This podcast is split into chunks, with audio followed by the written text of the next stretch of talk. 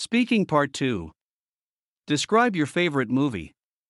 You should say what it is, when and where you saw it, who you saw it with, and explain why you enjoyed or didn't enjoy seeing this movie.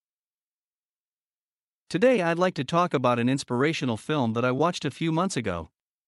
Back in February, I had so much time to kill as I was in quarantine alone not long after I was found positive with COVID. Despite being completely vaccinated, I was required to stay at home for at least two weeks. It was a nightmare at first, but then I discovered a new hobby watching the best films of all time. It turned out to be a very fulfilling experience. I compiled a list of films to watch and saw Shawshank Redemption with the highest ranking and gave it a go. Afterwards, I couldn't stop myself from recommending it to friends and family. It belongs to the crime fiction genre, which does not receive sufficient attention, in my opinion. The film was based on a short story by Stephen King, who was prominent for his horror fiction.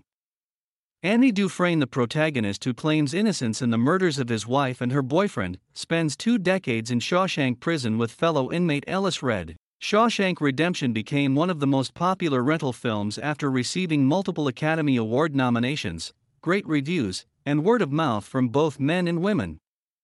I couldn't grasp why it was such a disappointment when released. I learned a lot from the film.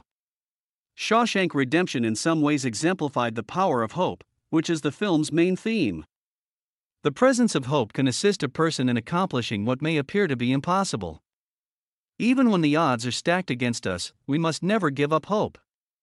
Keeping hope alive in the face of adversity will lead to a better tomorrow. With that lesson in mind, I hope that I will survive any hardship that life throws at me.